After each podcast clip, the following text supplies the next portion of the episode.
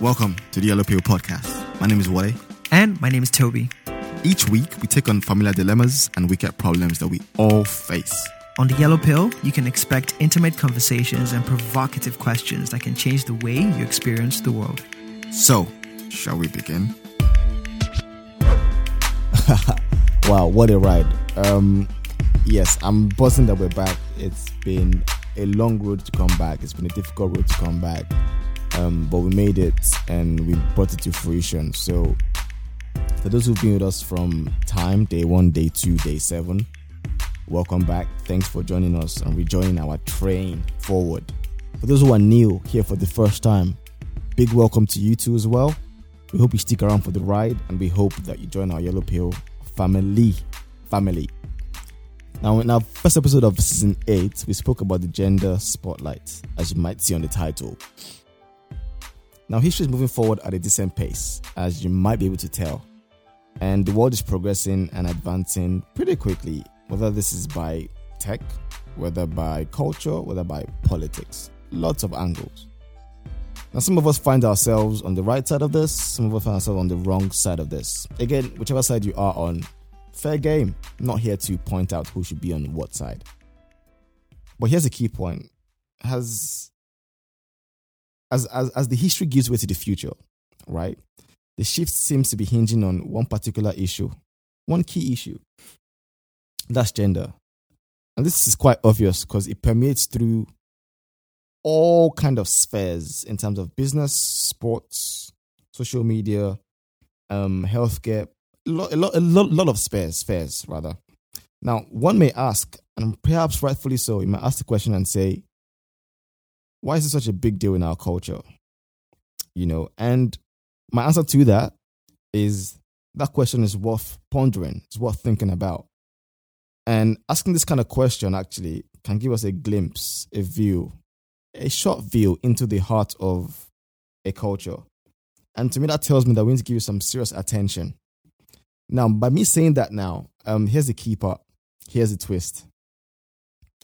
Toby and I did not sit down to answer this question of why is there a spotlight? No. What we aimed to do was simple. We want to provide a number of key features for the average Joes like us. Average Joes in quotes, the everyday people in quote, and the ordinary people in quotes. People like us, just everyday folks like me and you listening. We want to provide some key features for us to consider every time we found ourselves navigating this gender spotlight. Now, this can be a discussion at work, this can be on Twitter feed, this can be on a date, and even a stranger on the bus, regardless. And the key thing is, we're humble enough to know that we don't have the answers to the question of why is there a spotlight. We have some guesses, maybe, but we have no definite answers. What we provide in the episode is more of a pill for everyone to take, to swallow and just embrace while the world unfolds in front of our eyes. And in doing that, we hope you enjoyed the episode as much as we enjoy preparing it for you. And in saying that, here's where we begin. Uh, ladies and gentlemen, welcome back to this beautiful piece of artwork we call a podcast. No? Okay. No? No? Let's start Alright. again. no, it's going to be there, please. Hi, guys. This is what Wale does, and this is what I have to deal with. But welcome back to the Yellow Pill Podcast. There's nothing I did that was that was No. out of the ordinary. It was just a welcome back to the beautiful piece of work of art, rather. It is art, isn't it? I don't know. There's just something about the words that you choose to use sometimes that I'm like, okay. Like, like in the trailer, you said something about juice at the end of it. Like, if you remember, but it was, yeah. Anyways, hi guys.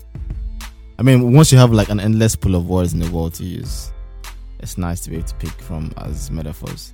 But yeah, welcome back, everybody. Um, we have taken quite a bit of time to get back into this flow, haven't we? Um, given the last, I mean, like I said in the trailer last time, um, last week rather, two three weeks apart than usual.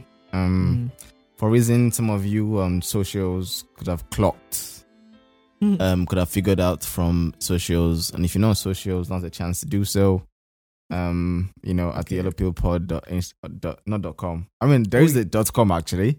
Oh, you mean also- follow us? You know, like when you said on socials, like it felt like you were saying, oh, they were not active on social media as opposed to not following us. Because Oh, I mean like following. Isn't that the normal Yeah. lingo they use nowadays? is me asking. Anyway, anyway, point is, um, we're finally glad to be back for a proper season, um, eight, which we Mhm. said in our again Instagram caption, as you saw, was bringing the heat, the heat, the heat, the heat, and the word using the word heat was not. Um, I don't think it was. It, I not. I don't think. I know it was not a random word, deliberate word. Um, given what we intend to discuss and talk about and cover but also want to try and be also a bit more, you know. Can you hear that sound in the chest? Why are you rolling your eyes? Jesus I don't know. I don't know. Like I, I just need us to start. like I just, I just need us to start. Uh, I feel like okay. this is. Let's like let's this is. start. Yeah. I feel Let's start. Let's start. Let's start. You're beginning to get into your rude, your your, your rude phase, My, your rude, your rude bratty phase. I feel like I'm already there. To be fair, like I, I, I can. Whenever my voice is like this, it means it's partly tiredness as well. Um, it's, it's partly tiredness because I think the last two days I've done a lot of moving around. But yeah, let's do this. To be fair though, this topic, um, well, so I don't know. I feel like we give too much away. Not that we give too much away, but it's weird when I am about to introduce or talk about what we're talking about. I'm always tend I tend to talk about it like they've not seen the title already, but they have, right? So I think it's a normal thing to do. Um, I do watch some videos where they do that. Um, so you Mm. talk about let's say when when you, when you introduce a topic, introduce the episode or the video, whatever, you talk about the topic in a hidden form as if it's not in the title already. But it's just a, mm, it's just a way of I guess talking about things when you're on these kind of platforms. yeah, Um, yeah. So yeah, you won't be the only one. Is my point. yeah. Because I guess the other way to go about it is just to call it like episode one nine one or something, and then you know people then will not know what it's about because we'll not write a description as well. But anyways, you've seen the title, guys. Um, Wale, please give us a quick intro on what we're doing today, and let's let's let's tackle this. Um, so if I'm correct, the title should be something along the lines of navigating the um gender spotlight. Mm. Now, this one should be interesting because I always have to start with some disclaimers um of what this is not going to be. Mm. Mm. So this is not going to be a conversation on our thoughts or the optimum or the ideal or the rational thoughts, right? On Mm. I'll call it, you know, the gender discourse, Yeah. right? This is not going to be a conversation arguing for or against different views on gender Mm. right? This is, this is not going to be a conversation on, you know, two people trying to present themselves as taking a stance on things and hoping that they'll gain some followership on that, and things in this case being gender. Mm. No, it's it's what it is. It's an honest. Well, hopefully everything listened to out there is also honest, but it's going to be an honest navigation of the world we live in today, Mm. and starting from the point that we acknowledge and we know that since we've been very very active cognitively, socially, you know, even sexually, if you want to add that too, as young adults from the age of puberty to date. Um, we're very much aware that the discourse on gender and the spotlight on it has been increasing. Mm. And why this is important to talk about in the way we want to do so is because if you're trying to navigate the world which we are in, where me and you obviously navigate through different cultures, different people, whether if, even if it's just as local in quotes as Mm. Africa or as diverse in quotes as Africa and other areas, you will still encounter um, spaces where you have to either ignore comments or discuss about gender issues, right, or the gender um, landscape. It's almost it's almost unavoidable except you move through life without any social interaction, whether physically or on, on online, right? And I, and for me and you, I don't think we're in that, but I think we have of social um ongoings, you know, online, in person, etc. Mm. Um. So yeah, we we can't escape this spotlight of gender. Um, whether you're a self-appointed advocate, whether you're an advocate with experience, whether you're an advocate that is led by empathy, whether you're a forced advocate, whichever kind of advocates you are, you, you we can't escape it. And I then think, and we then thought, well, if we can't escape that, then why don't we have a conversation on on gender spotlight, but from the point of view of what does this mean for the average Joe, like myself and like you, right? The average Joe who, you know, just try, just tries to learn things on the go, right? Tries to, you know, do their own thing, their own hustle on the side, but also wants to be a decent human being in the world and, and play along, right, to what the world demands when it's logical, when it's rational, when it's ethical as well. Mm. And that implies acknowledging the fact that, yeah, we need to also, we need to actually understand what this actually means and have a base understanding of how do we navigate this spotlight as the average Joes. So I guess before I also talk about what made me, the other reason why I, actually no, let me do that first. Mm. Let me do that first also. Um, and the reason why we brought this up as a topic to talk about was, um, I think I, t- I think I told you, I, I, shared, I shared a picture with you. So there's a tool on, there's a tool from Google, right, called Google Ngram, N G R A M. And Ngram is pretty much a word tracking tool where you can track the use of words, phrases, um, etc., across the corpus, like the books, publications, since about 19 or 1800s till 2019. Right. So I've been using Ngram to like for my research, just to just, just, out- of curiosity to see oh how do some words look like. So I look at CIO and when did it start appearing in textbooks and books, etc. Right. So Ngram. So if you're if you're listening to if you're listen to this on a PC on a phone, go on your phone and look at Google look up Ngram N G R A M and you see what I'm talking about. So when you open Ngram, it gives you a graph axis, right? X and Y. On your X, you have the um, number of the years. On your Y, you have the the Ngram counts. Anyway, let me not make it too long. So I think when I, I I'm playing around with Ngram for like s- five months now with just different things. Um. So yeah. So I think at the beginning of last month, I just said, "Oh, let me just check um race." like just look at race on Ngram. Now bear in mind Ngram has other tools that you can use to also like I mean other functions. Like when you when you type a word you can you can add like like a boolean operator or some kind of other word to give you like what they call derivatives of that word as well. Mm. So it has different things you can do. But just on basic front, you can just type in the word. So I was checking out race. Um, checked out race. Race- I checked out uh some other things in social science. But on my list was also gender. Right.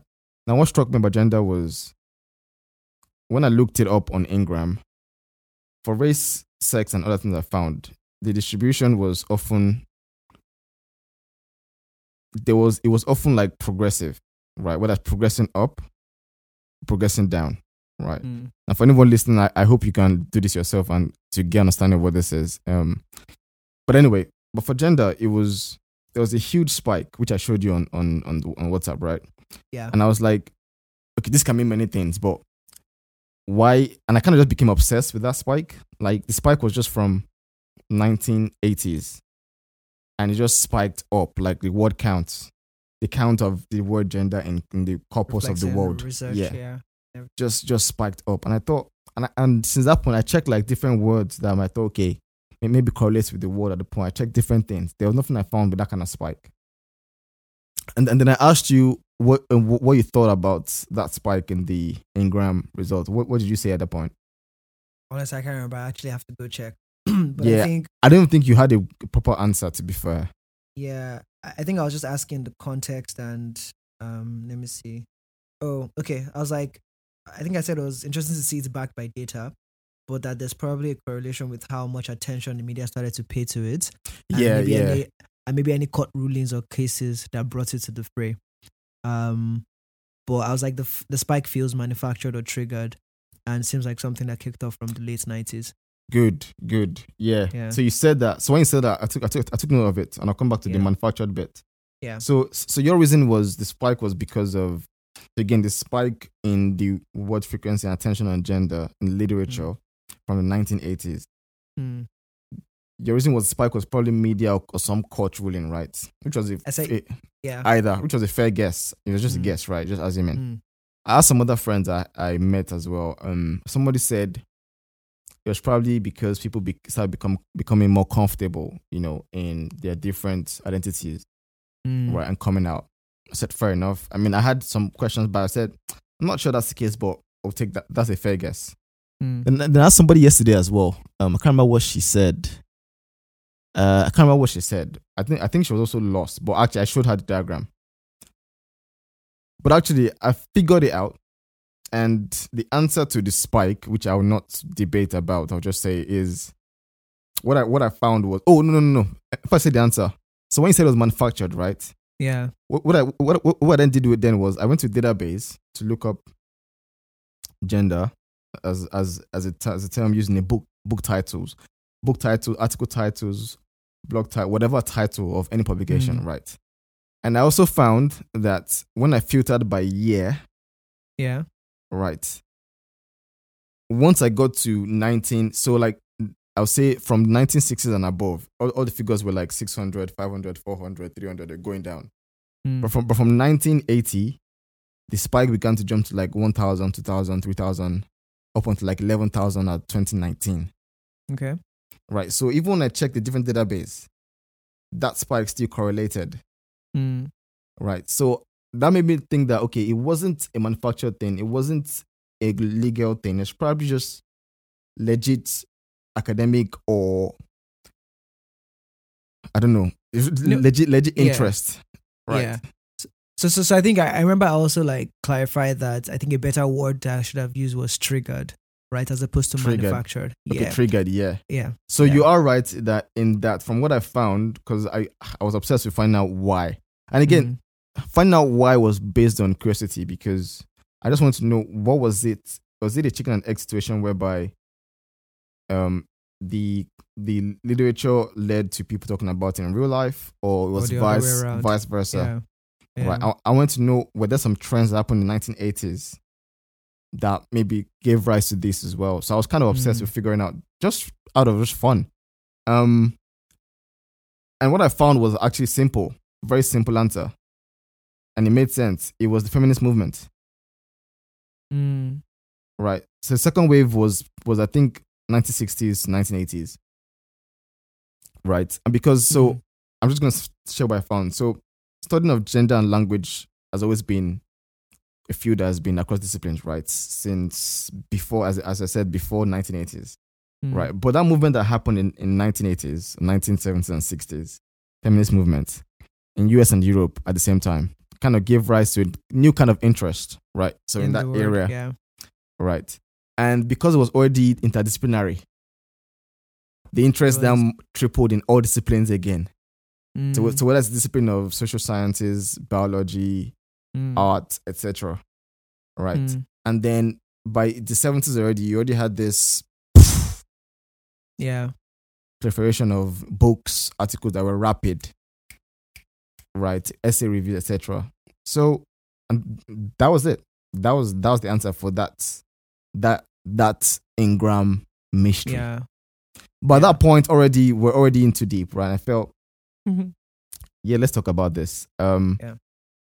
So let me just start by asking, like, what what was what was the first point in life, like, you remember when you knew gender was a thing of conversation, or you noticed it as something, whether it was somebody that you spoke to or something you read.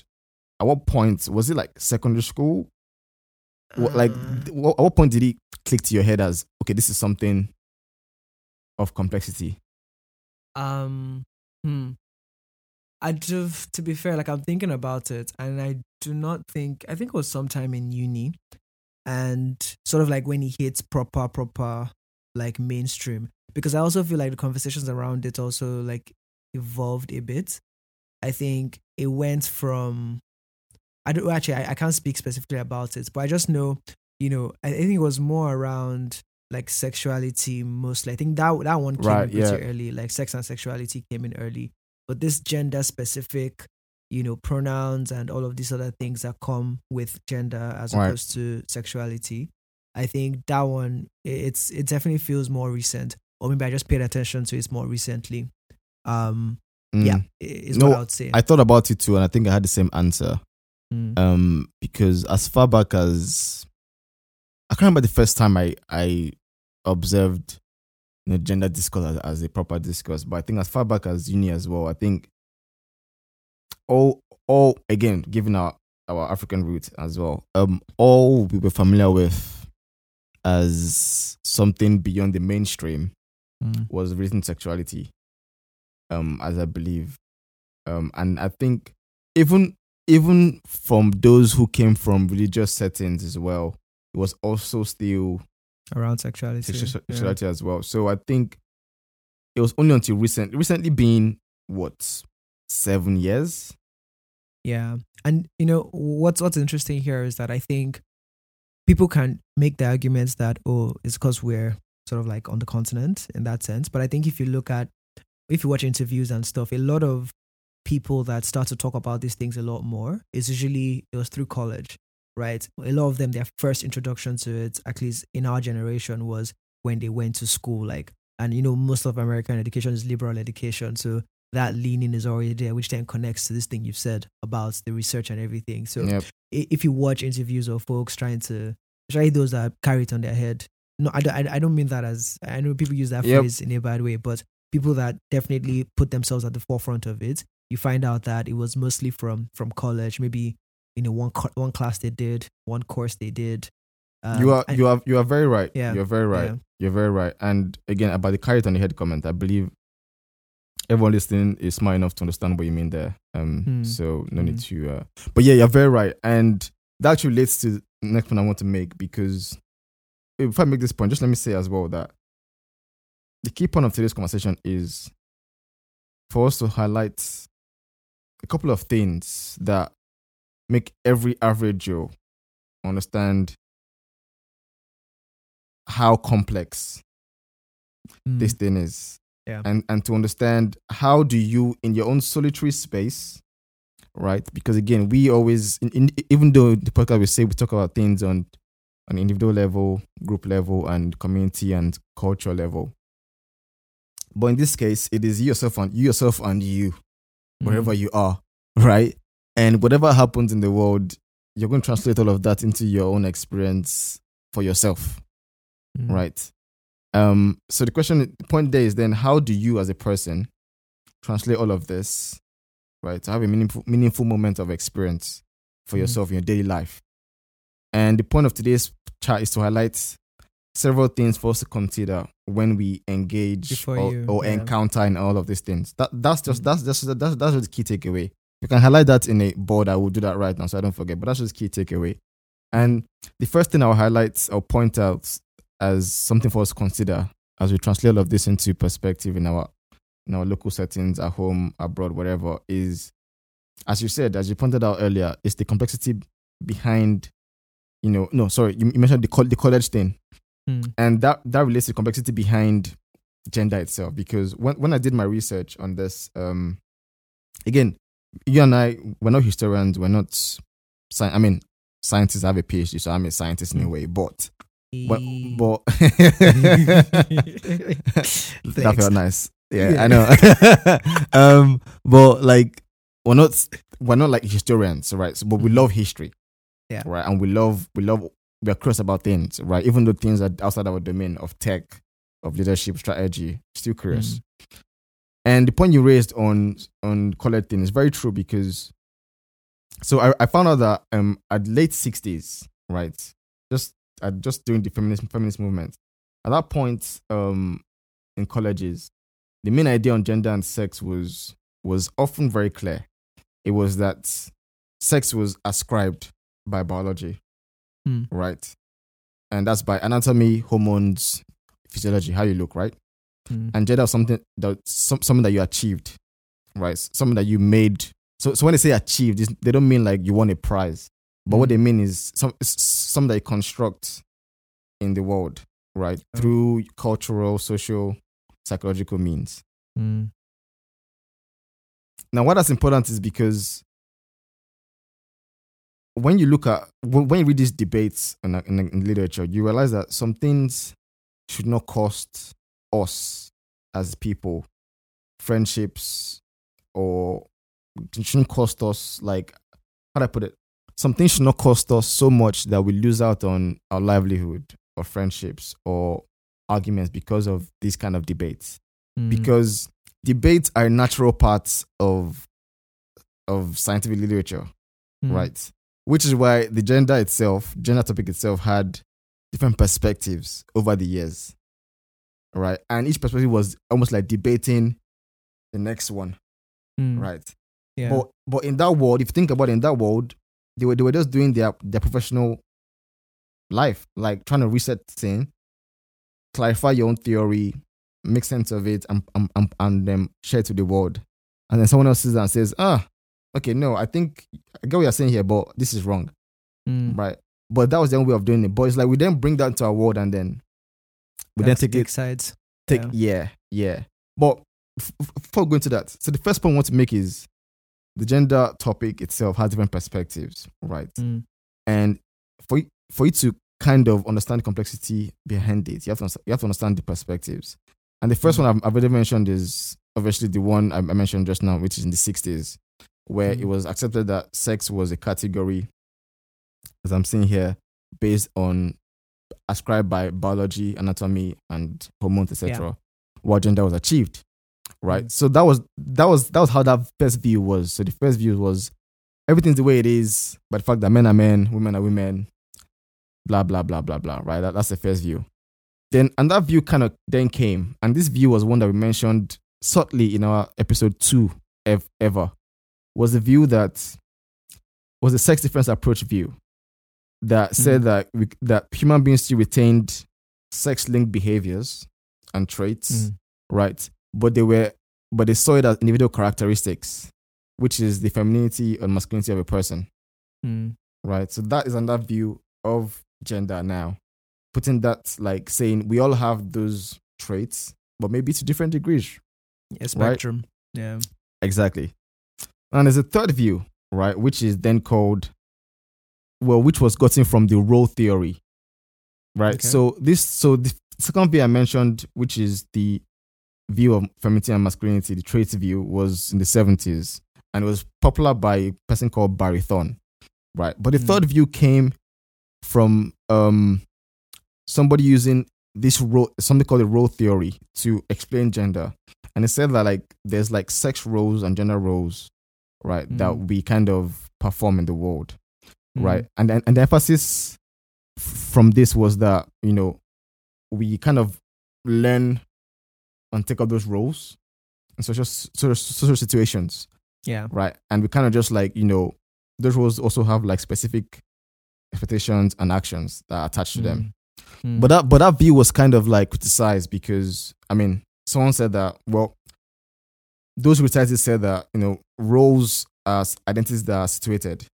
So and so what Mhm. that means is if you you you as a VFA founder, right? You're a founder only in VFA, yeah. right? So So you're so, outside of yeah. so yes, so your role is just situated in that context. If you're a nurse, you're a nurse in a hospital, right? Mm. So roles are situated identities, whereas and they're nothing without a context.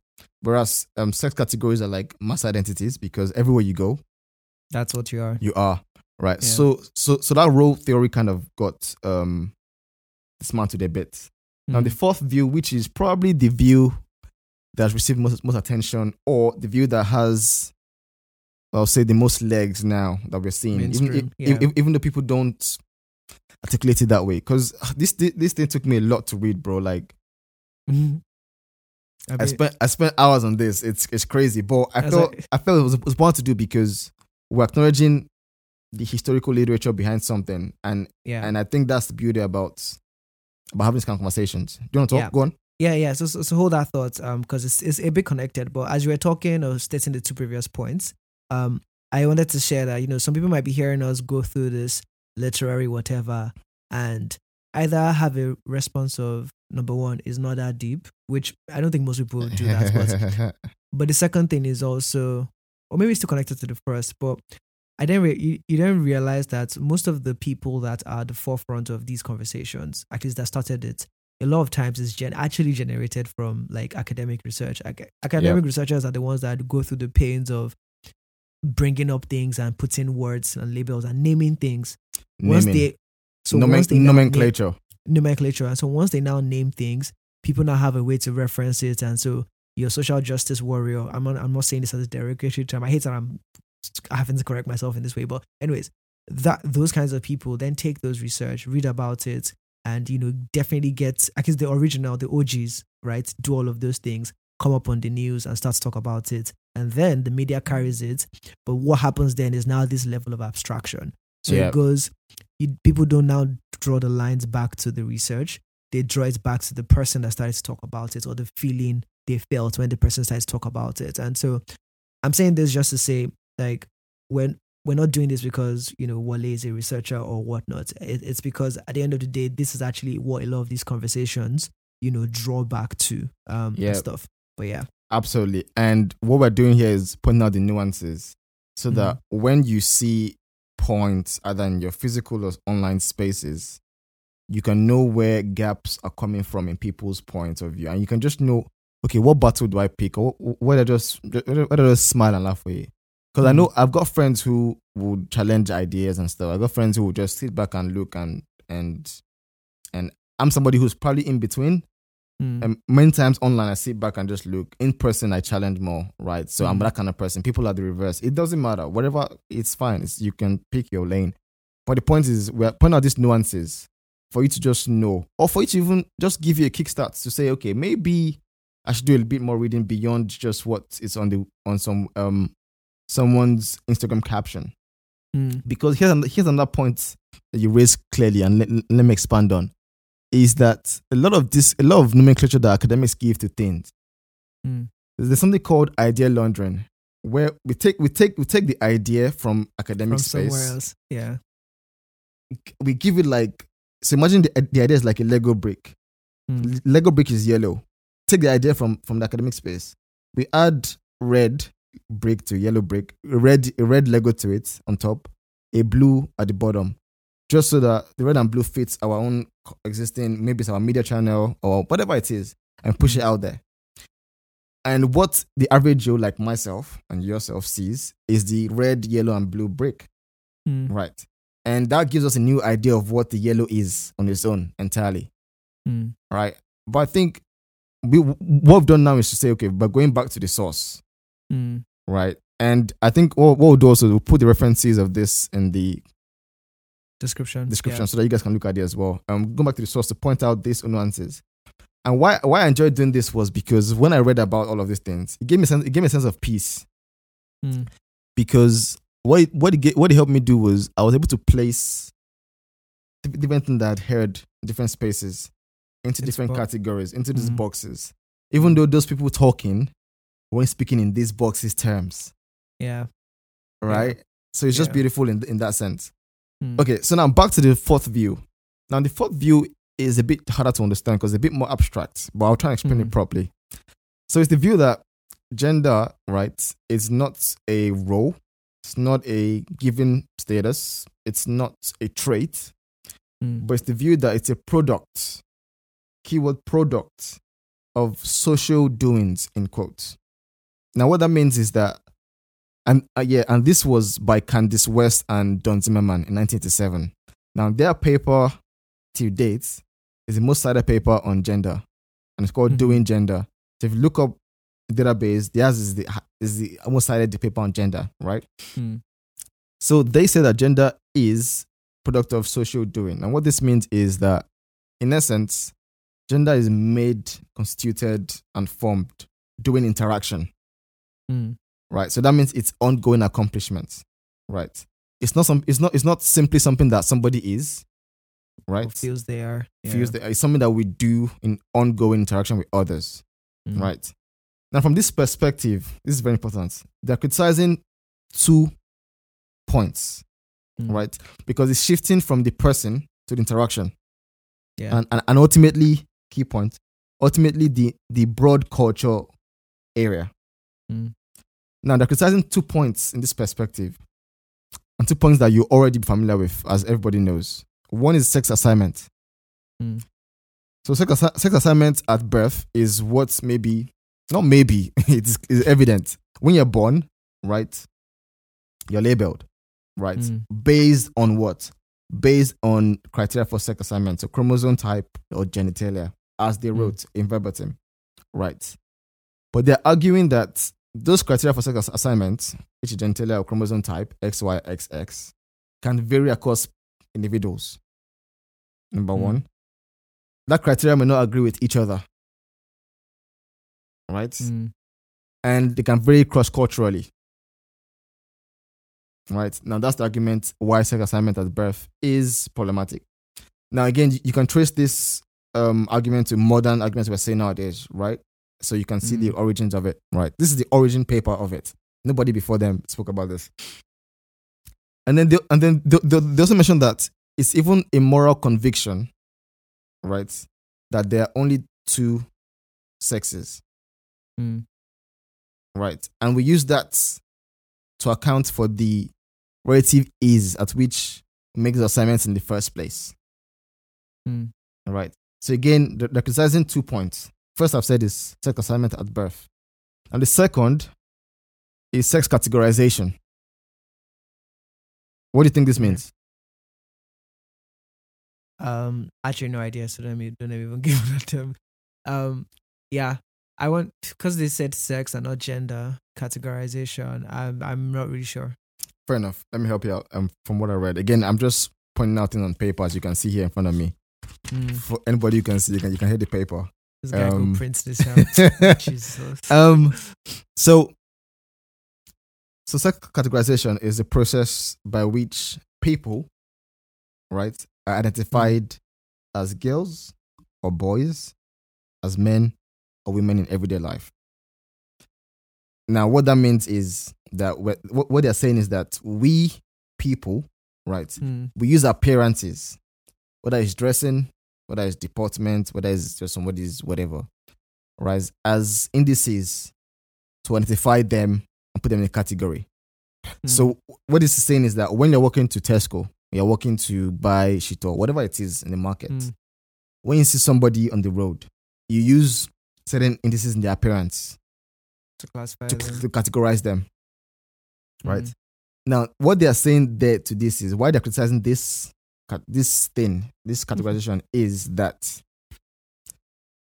and I quote, there is no clear, there's, no clear defined set of criteria that must be satisfied in order to arrive at an identification one way or the other. To the point there is like nobody has put out an explicit list, defined, structured set of criteria that we use to say, okay, oh, if she wears, if well, in this case, if they wear X Y X or they look, Yeah. they have X Y Z, then they belong to a category, right? Yeah. That's what they're saying. Let me finish Yeah. before, before I jump in, yeah. Okay. And then they're, they're saying that more to the point, people living their daily lives, right, can look around, right, people like me and you, Mm. and see a world that is full of people of two and only two sexes. Right? Even without access to biological evidence that can sustain our views.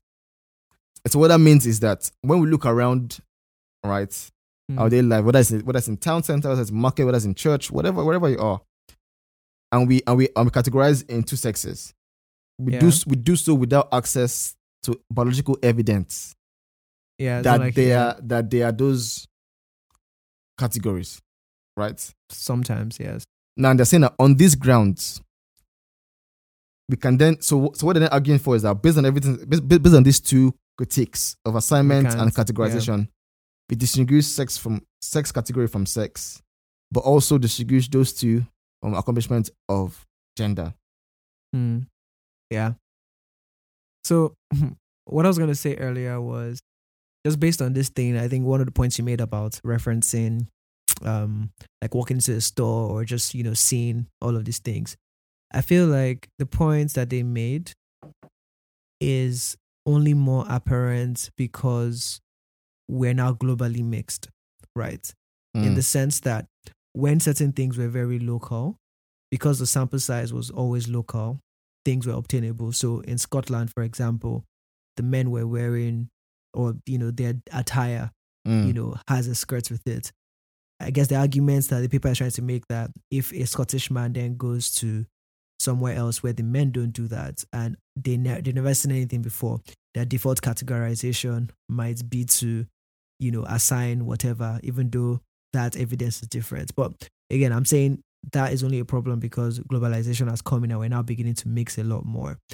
But i'm also i don't know again i, I haven't read the paper or, or whatnot and, and some parts of it make sense but some parts of it also feel like just creating complexity where maybe there necessarily isn't that much complexity in there. Um but again that's for everyone to to to, to debate or anything. Because because again right it seems like they didn't use the word gender there right? And they're leaping into the sex category which i guess you know maybe in the older versions it's like sex was one thing and then gender was another thing like you said in the i think that was the was it the second or the first viewpoint? Yeah. yeah. So so I think they were just criticizing the the fact that people because criticizing the fact that when when you're born, for example, Mm. you assign adults assign in essence what they're saying adults assign categories to kids when they're born.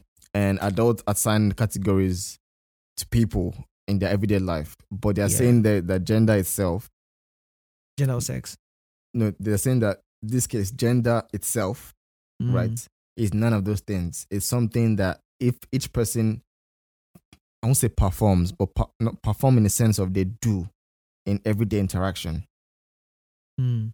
right? So there is an example. For example, they said, and I hope I get this right because I, cause I read this like two days ago. They said, um, in the history of like American or Western world anyway, when when they started with toilets, Mm. Right.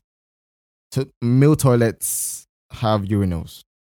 Yeah Female toilets don't have urinals. Mm. Female toilets also have like a dressing space for women Yeah. sometimes. Now, what they said in paper was that women having women women having women not having urinals in their toilets Mm. doesn't mean they cannot use urinals. Right. But hold on, hear me out. i know But the urinals insertion in toilets is a way that we, right, enact gender.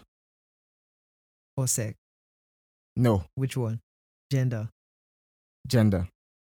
Ah. okay In fact, let me Continue. let me read it right. I have the source right here. no do, do you know why do, do you know why i'm sort of like questioning it Averse. Yeah, go on. No, of course you should. Yeah, I yeah. mean, Yeah, because right, I think people have stopped using gender to refer to like presence or absence of genitalia, right, or certain kinds of biological, you know, markers. Like they've turned it into, or it seems to be more discussed as a social identity construct, like what you identify as. And if you're using this urinal urinal example, um again this is why i said thing about complexity like nobody's this is not an argument of who can use what but it's like what is like what is practical like i i don't do you get do you get what i mean okay, I, I, get- I get what you mean. Let me Yeah. let me explain that again. So it says, for example, separation of public bathrooms, right, separates ladies from gentlemen. mm-hmm in matters that are held fundamentally biological, mm-hmm right? So what i'm saying, they, they the point Yeah. of this, yeah, okay, good, Yeah. And they're saying that even they do that, even though both are somewhat similar in question of waste product and its elimination. So pretty much we just shit the same shit, pee the same pee, right? yeah. Hold on, hold on, hold on. Yeah, this is where yeah. the point comes in now. okay. Now, those settings are furnished with dimorphic equipment, which is Mm, urinals for men, yeah elaborate facilities for grooming for women. Right. even though both sexes, so now they use the word sexes, Yeah. both sexes may achieve the same ends through the same means, yeah. and they do so in privacy Mhm. of their of their home. Yes. Exactly. So now the point I'm going to why why I said this is adding complexity a bit where there's none is that I feel like the whole toilet design is more about user experience than gender like than, than sex experience in the sense that like you know it's quicker like for the people that are cleaning and whatnot i'm sure if you check out the first time urinals came into be it's not because we wanted men to be different from women. It was just that okay if a man wants to pee he doesn't actually need a toilet seat and all of that contraption. He can just do it in a gutter or whatever. But let's not make him do it in a gutter. Let's bring something that works you understand? And so if it only works for men why do we need to make more of it and put it also in the women's bathroom when practically that's Yes. not what they you So, so you're coming from from a point of the design of that could have been the design for efficiency, not for exactly right? And which which is a fair point. Who knows? Um, the other issue with this paper, well, not an issue, but the thing with this paper I mentioned, the fourth view, is they Mhm. explain this point of gender from someone else's theory or, or theoretical lens, which is they explained it from Evan Goss, Erving Goffman's um, display um, lens. So Goffman was the paper that we used to explain the theory that we used to explain self-presentation online, Hmm. right? okay yeah i remember yeah Um, and he died sometime in the 1980s. Um, but I don't, I, I don't, I don't really, I don't really know much about. I don't really know to explain his work in a way where I can articulate it without reading it. So I won't Mhm. go on to that yet. But anyway, what we've just done so far is pointed out like the f- how gender itself as as a concept, construct, whichever, um, has also been of huge debate in in academic literature.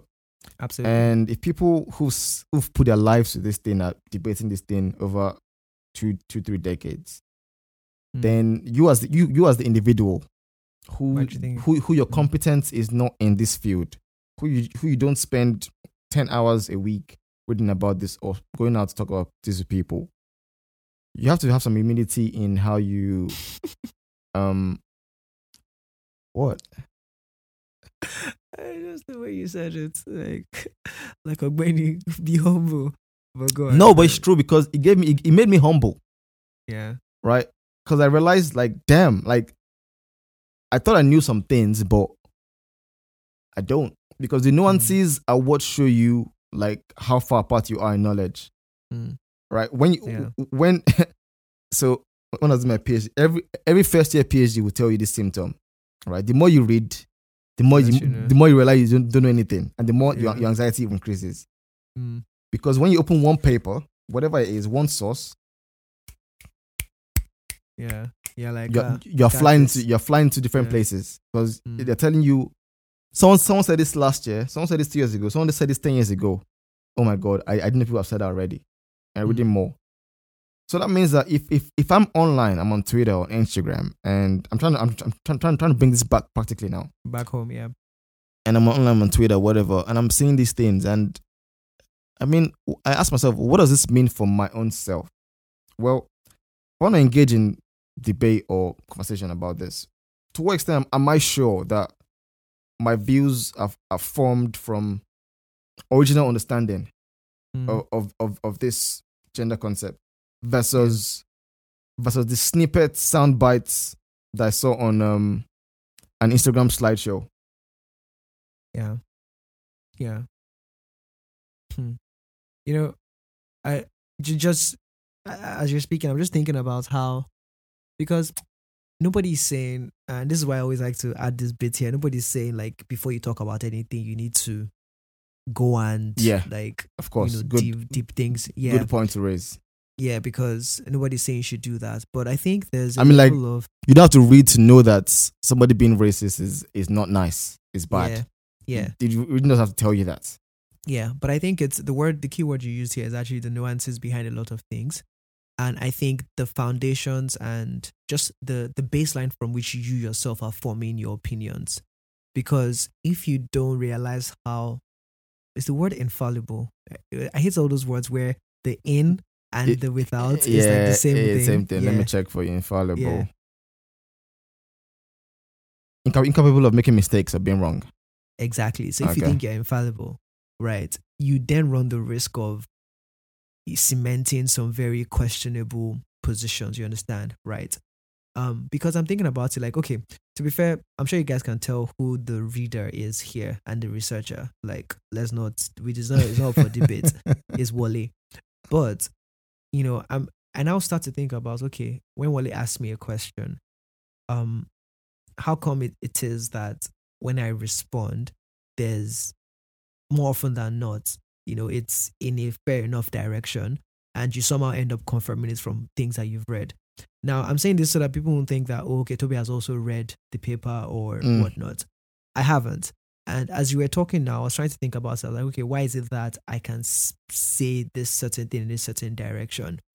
And I think it's, com- I don't know, again, one thing I was going to say as well is that we as human beings, when we're looking back and trying to define things, we have a tendency to want to oversimplify things, right? Yeah. Which is why, Which, which, is, is, why, which is my next my next big point. Go on, go on, Big go on, point, go on, go on. yeah. Again, I just another evidence of the facts of what I just said earlier. But you know, it's like typical example is that you look at someone that is very successful, like maybe Usain Bolt finishes running hundred meter race, and maybe he's doing an interview later telling you how he did it. Like you know, why were Mm. you successful? He doesn't know exactly why. Let's just like, but obviously for the for the context of the interview, he will say certain words and he will rationalize certain things.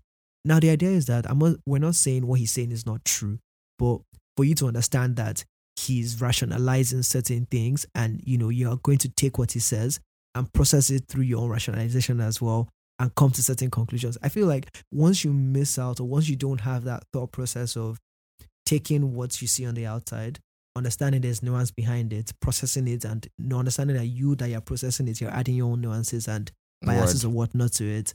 And then when you're now saying and you know giving it out there, you're also adding your own Your own. That is Yeah, that's classic Lego brick analogy I gave earlier. Exactly. So when you don't realize all of these things are happening, is why like man, I'm not too quick to defend or you know aggressively stick my foot in one kind of positions. There's only a few things in the world that I'll do that for, right? But most of it is not what's in common conversations out there.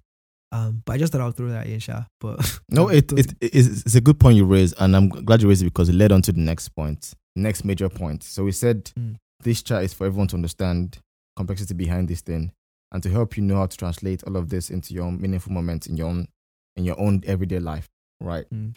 And we've, and the first point we raised up was the fact that there's different perspectives from the foundations of of all of this discourse. That there have been debates about different perspectives.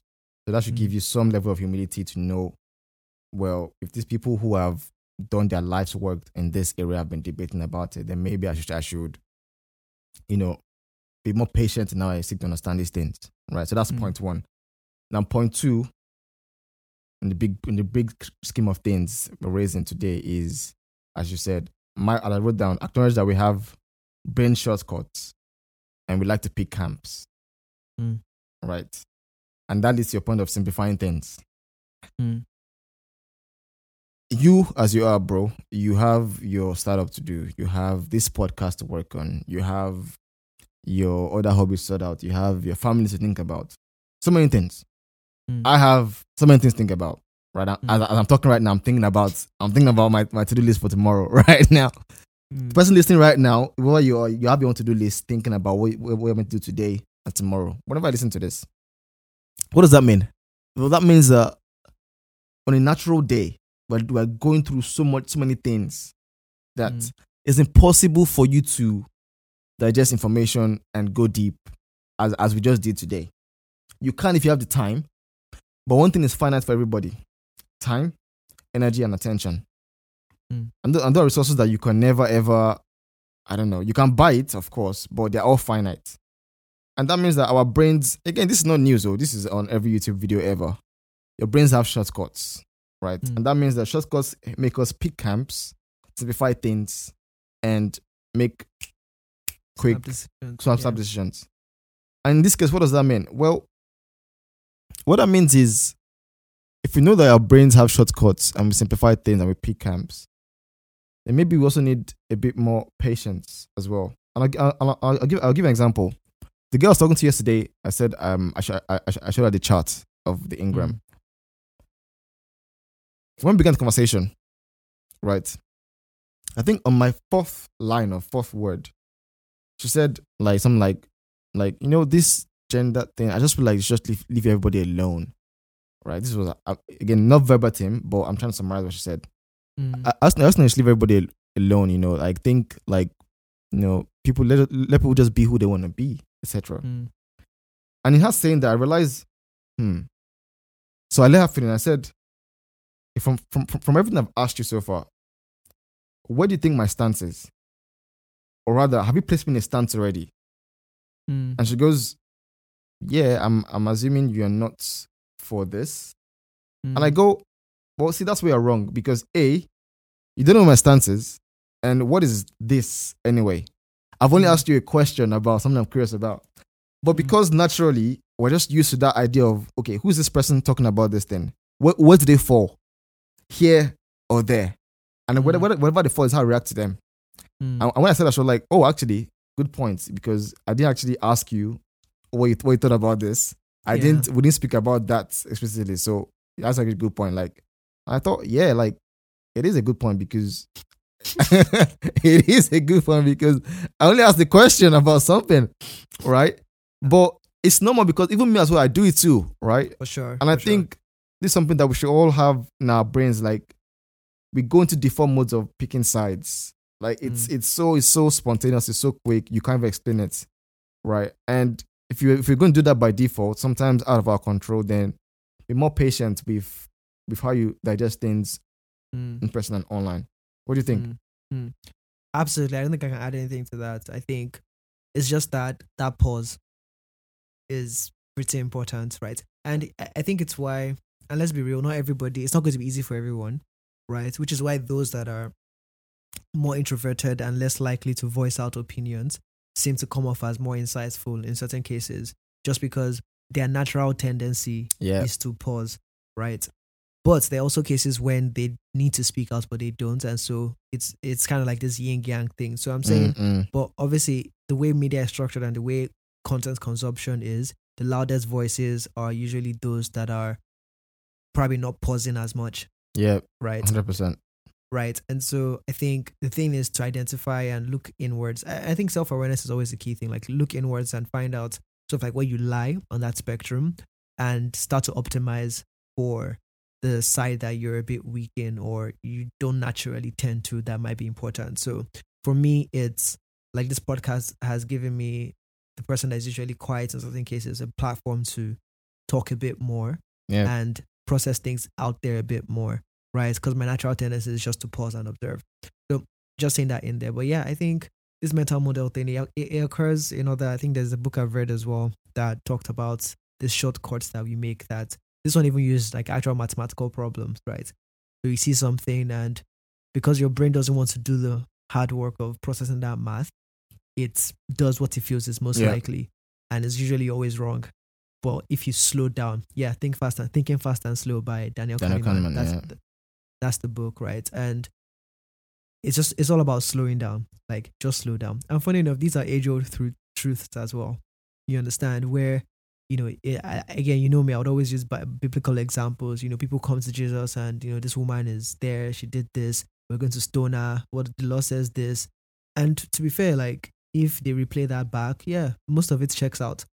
But you know, Jesus slowed down and you know gave a different answer to things. So I'm like, you know, whatever you see, and you know whatever is out there, there's always more to it. Is really the long and short. hundred what I'm saying. percent. And why this relates to why this relates to the gender spotlight is that clearly, if you're not under a rock, this is something that is at the forefront of many, many, many issues today in terms of um, online debates and um, people having um, quarrels and people having even harsher consequences of those quarrels, whether it's a livelihood or whether it's their relationship being torn apart, whatever it is Mm. right? And sometimes we make decisions on these topics based on these shortcuts, that our brains have, and that's our point is saying here that even even we were talking, even the first, even for us to even have this conversation, we are um like I'm almost like thinking, I'm almost like thinking ahead of my speech. You know, it's it's you you, you guys can you guys can understand how incredibly uh, hard I'm sweating right now because my brain is on extra extra speed. bro. This this point that you just made now, as I think halfway through the episode, I'm like, hmm, okay, we're actually talking about this thing, but this is the thing that somebody can snip out two, three things that you said out of context and just put it out there, like, you know, this is this person, right? So, yeah, I I guess we said it this isn't that we're kind of going to, No, but I think yeah, I think again, I believe I, I believe that most people most people listening are smart enough to discern oh no, um, for sure. Them, I'm just between saying, these things. Um, yeah, I, I'm just saying those that those that come with yeah, you know, bad, ab- bad intentions. absolutely, front, right? absolutely. Yeah.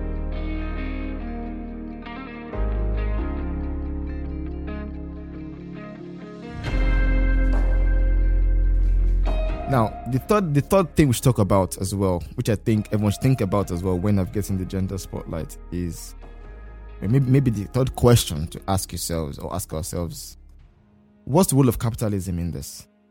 Mhm. Tee-hee. Right? Are you asking me? I mean, I am asking you slash saying it out loud. Um, whichever gives me a, a first reward. Um, but if, if you think about it, what's the role of capitalism capitalism in this? Because I'm a big proponent of follow the money. Mm. Uh, it just it just often seems seems seems to work out that way. That follow the money and you find you find Very where true. the issues is. But if you think about this, right? The gender spotlight. Think about it again. This is this is probably a chicken and egg situation.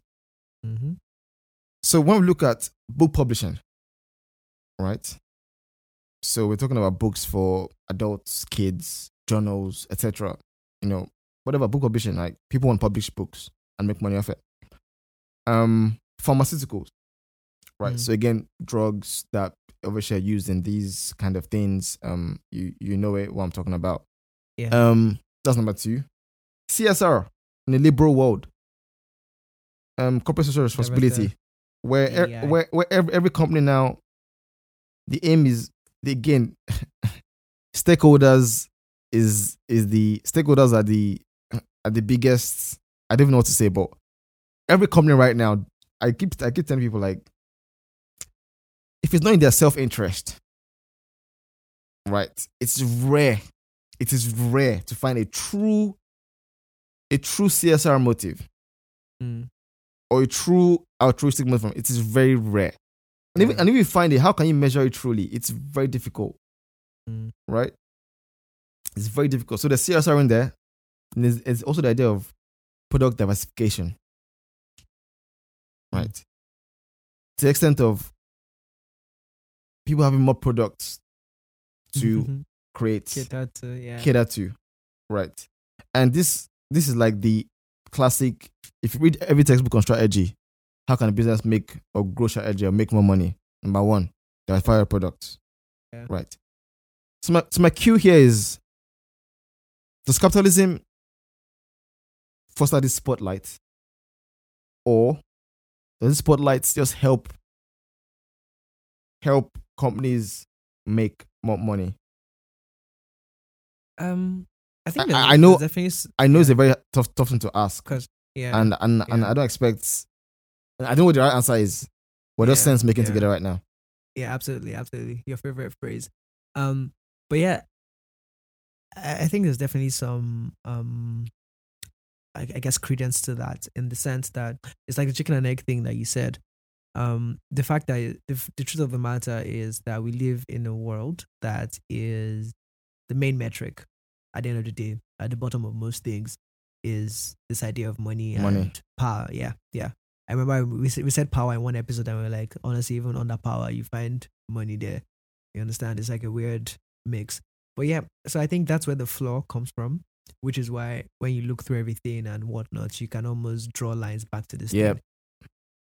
And for me, it's why I find it. It's one of the reasons why why I find it difficult to, like, jump at anything that I know has no impo- like because of my faith and my belief and things like that that has no real that has the, the importance beyond here and now. Like most of it stops like if you stop your heart stops beating. It's not a conversation that you're having anymore. It's not important. That sense and so with those kinds of things i'm less likely to hold strong sort of like beliefs or i don't know just strong feelings let me say not say beliefs strong feelings towards them in the sense that i'm more willing to have a conversation about it or i'm putting people in boxes and doing all of these Mm. things. So that's that's kind of like my view about it. So anything that i know is tainted by this idea of money because even we're, we're, not, we're not talking about this today but you know the whole roe v. Wade thing getting overturned and whatnot we can do a thought experiment and follow the money there and see what the money is saying. You understand? And it's quite it's sad and it's just a very Hundred percent. weird weird reality that everything that we're doing in this world you know seems to be driven by this idea of money um yeah but that's what i'll say And the funny thing about that is, I don't think. I mean, I don't. I'm- I don't speak for you, but I'm not. I'm not anti-capitalism. Sure. Um, I mean, talking to you right now on this computer with Zoom, this mic, this camera, is part of capitalism, right? Mm. I'm not anti-capitalism, but I do think laws of nature, which sometimes we cannot ignore, show that certain systems always degenerate when they reach their apex. And I think capitalism we're getting there. I think I think we're, I think we're getting to the point where we've gone past the sustainable point of of it.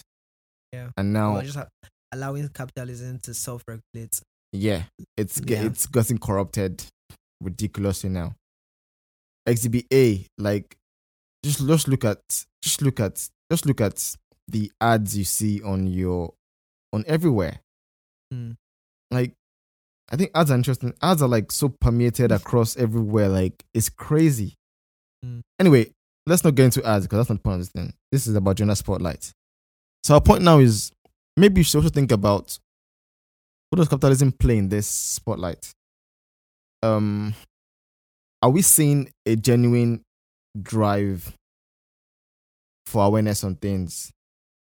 Again, the argument people also make is it doesn't matter what. Again, this this is an this, is an Yeah. exactly this, is an, this is an yeah. ethical question, right? This is Kantianism, I believe, or it's utilitarian. Ut, I can never say it. Utilitarian. it's utilitarianism Yeah, I can never say that word. Yeah Some people say it doesn't matter what the motive is, as long as the good, the end goal is good. Mm. And that is fair. Right? But I always come back with my response and say, if you're a Robin Hood fan, right, good for you. I'm not sure I'm a Robin Hood fan because people like Robin Hood, they, they create lamps, right? And I'm, I, I'm sorry, I'm sorry, I, I'm sorry I don't speak in these metaphors. I'm really sorry, but I just think that's how that's how I understand the word easily Mm. Lamps of Aladdin, right? Mm. Said it for many times. You give me a lamp like like Aladdin, good dude. I'll probably do well with it, right? Mm. You made the lamp, give him the lamp, do well with it. But the lamp, the lamp lands in the hand of a Jafar, and now you have problems, Mm. right? So yeah, while you can say like yeah, the end, the good often justifies the end justifies the means. Sometimes I get sometimes it, it does, but the lamps that we create in in in in the lamps that we create in those justification processes when Mm. they when when they end up in the wrong hands, yeah we are the ones who then fall victim prey of what the bad person does with that lamp. Because some lamps, when you when you open them, you can't take you can't take them back inside. Because Yeah. they're like, ah, she she did it. Isn't that what this guy this guy did, Tinubu In Mhm. in essence, it's my turn. Mm. It's the same logic. It is my turn. Without any competence, it is my turn, and that's just the way it is, right? Anyway, yes, let's take this home yeah that is down with that point. Another thing we should think about is this, and this, this is actually much more, I think it's something that you should be able to handle as a question. Is politics, right? Mm. So there's two points to this politics thing. One is the idea that I think, and this COVID, COVID was the one that showed us brilliantly. Mhm. So first of all, um, and I heard this on a podcast. I can't remember what podcast it was, but I heard it in a podcast. And what they said was that anything that you can identify as as a category in which you're a minority, would always become political, Mm, right? mm, Always become political. I can't remember how she said it, but she said it some those lines, and it made a lot of sense. And I said that because because of that, if you combine that in a world where politics is now determining science as opposed to vice versa, right? It creates problems because you can never tell when the politics is degenerated and it creates false science. Hmm. That's now that's one problem to to ask ourselves in this case of how do we handle the politics of everything, right? Politics Yeah. that we cannot even see or touch. Because I mean, I'm just everyone is so far away from well, maybe not everyone, but many of us are so far away from pol- political sphere that we can't we can we can only be observers and we can only be the victims. We get we get a chance once in four years to vote people in, but oftentimes we're, we're choosing between two evils. So we don't really have that much of a chance, right? And then we then combine our capitalism where you know we can't tell who's funding who to push whatever agenda, whether it's for us or for against us right? We, uh, we said that with Trump. We said that we've seen that we've seen that with Joe Biden. Different agendas, different parties pushing it. If you look at ESG scores, if you look at di- different dif- different companies promoting different things, right? mm. But also, what is the gender spotlight comes from the idea of freedom, where we should be free to choose who we want to be, which again, very, very, very important point to raise, right? Freedom Mm. is, is a huge part of what's made our mo- mo- mo- modern civilization the way the way it is, right? Freedom. But here's the but. Yeah. Or here's a question mark. Are we trading freedom for another kind of bondage? Or are they uh, or, or are they in parallels? Let me explain what I mean. No, I completely get it. But explain for, for So- those- If if if Facebook tells me to be free to who, who I want to be, I, be, I should be free to who I want, I should be free to become who I want to be. Right. Mhm. But they are at the same time mon- monitoring me, using my data and selling it. Mm. Am I actually free on Facebook? Mm. yeah, Now let's let's go from online to the real world. If government says I should be free to become who I, who I want to be, right? And the same government, when when I protest, when I want to form a union, when I want to exercise my civil liberties, they you're arrested, you're banned, or something. Um, what freedom exactly are we talking about?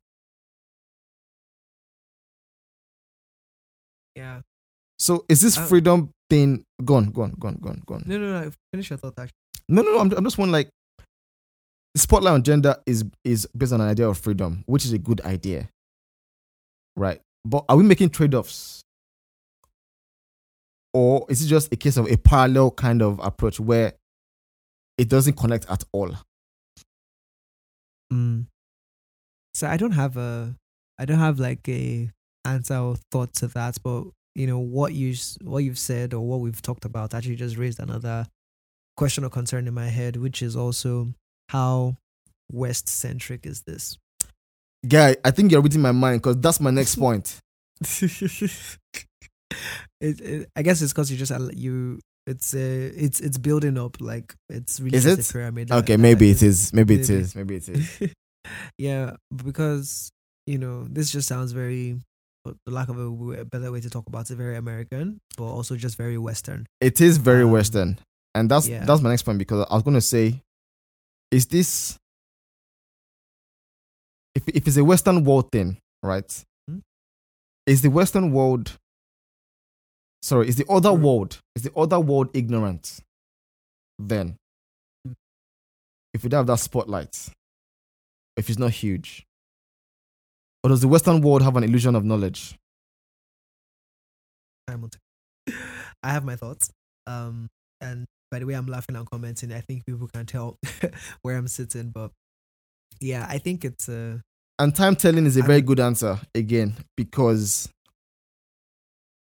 because of two things. One, most most um I mean some not most some some scholars in this area of gender say how you know we need time analysis and discourse to unravel all our debates and unravel um, all the practice implications of what we're doing Mm. right? Um same with same with everything that, is, that happens in life whether it's covid whether it's polio every it's time that we used to make sense of the effects of what we're doing. Another point that i've been raising this time issue is that and this one this one is a bit more dystopian but i've heard it too is the idea of a civilization collapsing Mm. so there is uh what's that i know i i've seen it twice one from a philosopher. No, no, I don't know a philosopher. I, I can't remember. I'm sorry. I wish I can find the name. Um, but one from a woman who is a she's a lecturer in America, something like that. Anyway, she talks about how the fact that if you look at the ancient ancient Rome, Greek civilizations that were powerful at different generations, right?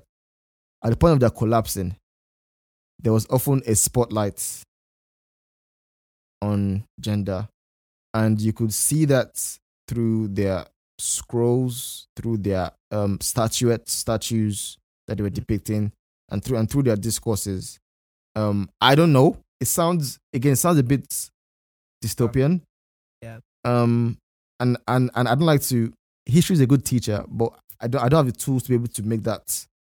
Yeah. That kind of um, fancy conclusion. So yeah. But my point is, is it, asking if it's a Western world bias is a very good question because, again, for the average Joes who are not in the Western world, it's a question of well, are we neglecting this issue, these, this spotlights, where we're from, or that was ahead of us. is that is it, is it ahead of us? Yeah, because um, and maybe we can because I really want. I think I, I want us to tie this home because sometimes we Yep, we yep, pack too much into these things. Um, but I think the point I wanted to make to wrap this up is also how, like, maybe this is also like a human, like, is this a human behavior thing as opposed to a culture thing or whatnot? So, like, like if we look at the fundamentals, what drives these kinds of conversations? But maybe also why is this super peculiar in in America? Which is it still ties to the question of is this what lies in our future if we take the same paths? But it's also a bit hard to make that kind of conclusion or draw that kind of conclusion in the sense that I feel like you know China is on because if we lose the U.S. and development and all of these things as the idea that the U.S. It's, is it's forward not. thinking, Yeah. it's not it's not consistent because China has developed fairly differently. Now the U, the US arguments would be that um like they need to like China needs to do proper democracy or do proper whatever it is that US is doing to get to where the US is. But the question is that is that really what everyone should be aspiring to? We don't really know, right? And history is a very funny thing. Um it's just a very funny thing and we tend to try to use history to predict too many things, but we're not realizing there's not really history that's telling things. It's human behavior, right? Um, and so it's like, how do you Mm. understand? human Say that again. behavior? Say that again. Say that again because that's very powerful. Yeah. So we try we tend to try to use history to predict events and you know understand the future. But it's not really history that is the thing we should be studying. Like it's human behavior because what produces the history? It's humans doing things that give you the data points to start to do stuff. So Word. I think that's I think that's the biggest point today that's been Mm. raised. Honestly, I kid you not, because I have like three friends now who have read different books at different Mm. times at different locations. Mm. And the books have been uh, books about history, in different Mm. context, whether it's about tech, whether it's about BC before Christ, whatever, whatever it is. Mm. And it's come up a different part of my life where they've said, I read this book and I realized that actually what's happening then is what's happening now. Mhm. And there is no big difference. Mm.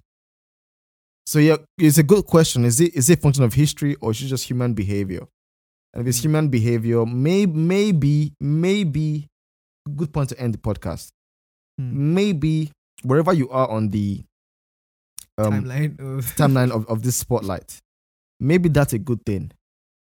Because it means that we're all just trying to figure out a way to be humans. Mm. And it means that if you're human in the way you can think you can be human and it's working for you, go for it. Right. If you're trying to be human and you think that things are distorting your worldview, things are distorting what you think should be right or wrong, well, if it's not affecting your own local practice, if it's not affecting what you consider to be your close knit family, which is the fundamental of society, then Yeah. maybe take some humility and be more patient, Mm. right? If you're in a, if you're in a position of influence and you feel like you have to bestow some some assumptions or bestow some thoughts on people that you're influencing, Mm. then maybe be more upfront with them and tell them, look, I'm also trying to understand this thing and I'm not sure I understand it to the fullest. So let's just here's here's here's where I know and here's where I don't Yeah. know. Yeah. Right. Yeah. But in the yeah. end, as you just said, human behavior this is this has been this has been repetitive across centuries. We're not Mm. alive enough. I mean when I alive regularly to, to know, To know how it looked like two thousand years ago. That's such a weird phrase. but it makes sense. It makes sense. And you know, for I like to always, you know, add these elements to the things to talk about, which is um it's just how I make my faith real to myself, in the sense that I think a lot of times the Pharisees always try to get like Jesus to dissect very I won't, he like people will call them trivial issues, but just to dive into very nitty gritty, all of those things.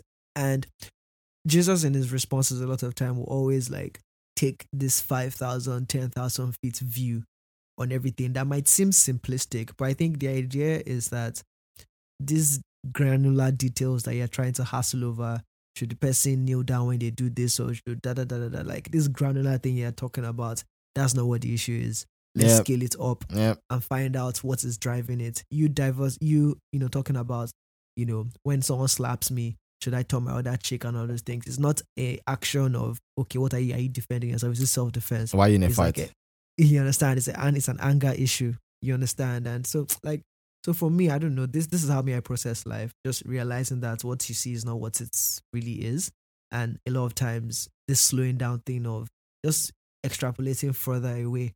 And what extrapolating might lead to is you being confused, and that's fine because that means you kind of like know you're not supposed to say anything at least with any kind of confidence. Like I enjoy I enjoy looking at things and realizing that okay, this is very muddied.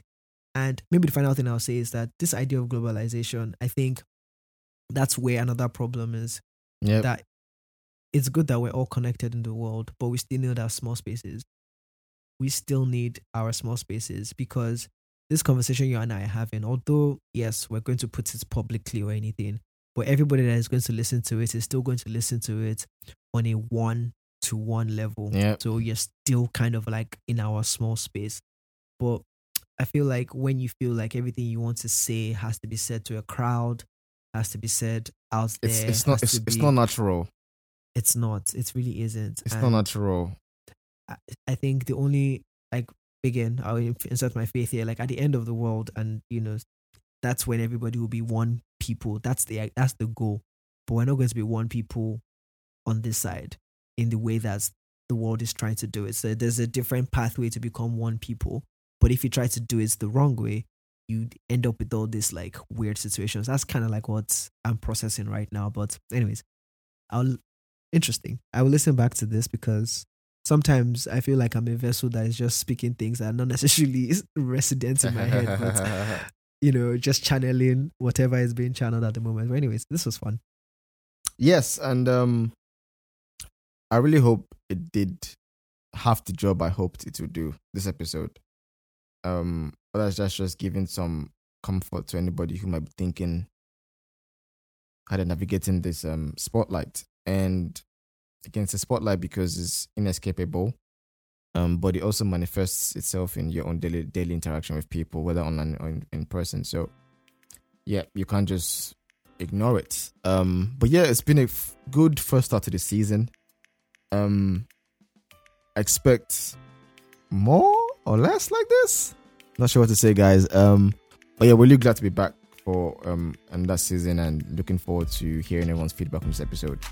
Um, as I always say, as we always say, for me and you, try I try I, try to be even though I don't do the best job all the time. I try to show how these questions we have are from a very humble space. In the sense that this is how me and you were talking, even this is how me and you were talking over lunch one day, even outside the podcast. That's what I was So- So it's it's not it's not we don't we don't do this in a way whereby we this is just this is just a daily thing or a weekly thing for me and to Toby and I. So Mm. and we hope that you know, as we always say, we try and create this canvas where we sense make with everybody, and Yeah. we put ourselves on the line. And we hope that you guys are doing the same as I listen to this as well. And with Yeah. that, with, with that, it comes the more pleasurable when we get some feedback and just hear what you have to think. But also channel channel with people around you and talk about how you're navigating this as well. That would, that would be nice to um, see. But again, the key message today, as you said, Toby, is um, human behave human behavior is a thing that is constant, that doesn't change in time. Nothing nothing under the sun is new. And I think what that means is we should all take solace in that and be more peaceful, patient, and more humble But what we know, what we want to, and how- we want to act, and what we want to display to the world. Mm. Um, I think that's where that's where the joy comes, I guess, or joy or lack of sadness, in essence. All right, guys. Um, another season, one down, nine to go. Um, we'll catch you guys next week. Have a good one. Goodbye, everybody. Take it easy. And now, a personal note to you, our listeners, to you listening right now. Thank you for listening to this episode of the Pill podcast. Now, we know that in our culture of 30 second content and quick sound bites, it makes it really hard to pay attention to longer form discussions. So, regardless of what brought you here, we are grateful for your time. Do give us a five star rating and review if you like this episode. Also, be sure to continue the conversation with your friends, your family, and your colleagues. Another way to support us is by subscribing to us on Apple Podcasts, Spotify, Google Podcasts, or wherever you're listening right now. We release new episodes every Monday, but don't forget to follow us at the Yellow Pill Pod on Instagram and at Yellow Pill underscore pod on Twitter to stay in touch with us during the week. Once again, folks, thank you for taking Yellow Pill with us today. I'm your co-host Wale as always, and right next to me is Toby, and we both wish you the very best in the coming weeks. Till next time, peace and love, people. Peace and love.